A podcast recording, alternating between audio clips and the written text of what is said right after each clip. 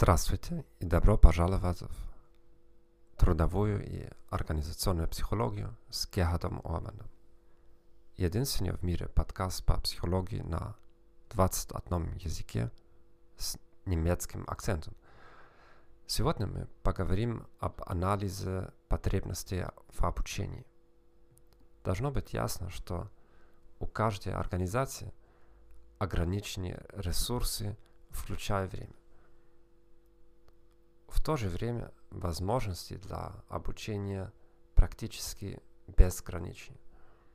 Поэтому, прежде чем планировать и разрабатывать какое-либо обучение для своей компании, вам следует провести оценку потребностей в обучении.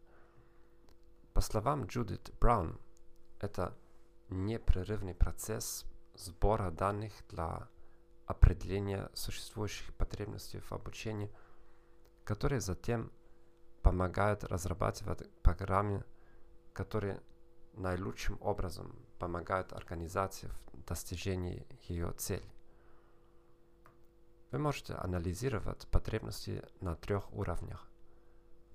На организационном уровне, на уровне задач и на уровне отдельного сотрудника.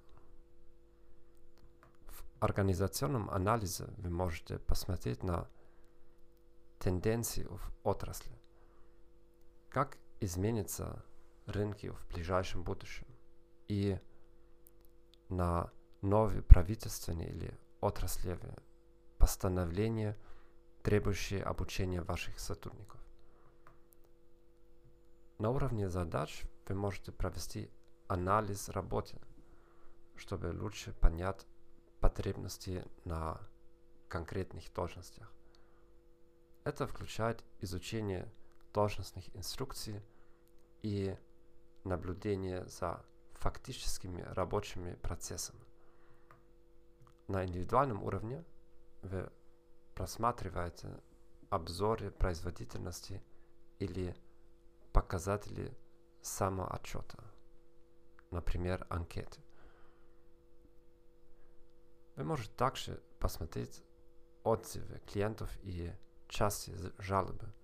Вы можете анализировать части ошибки, а также аварии.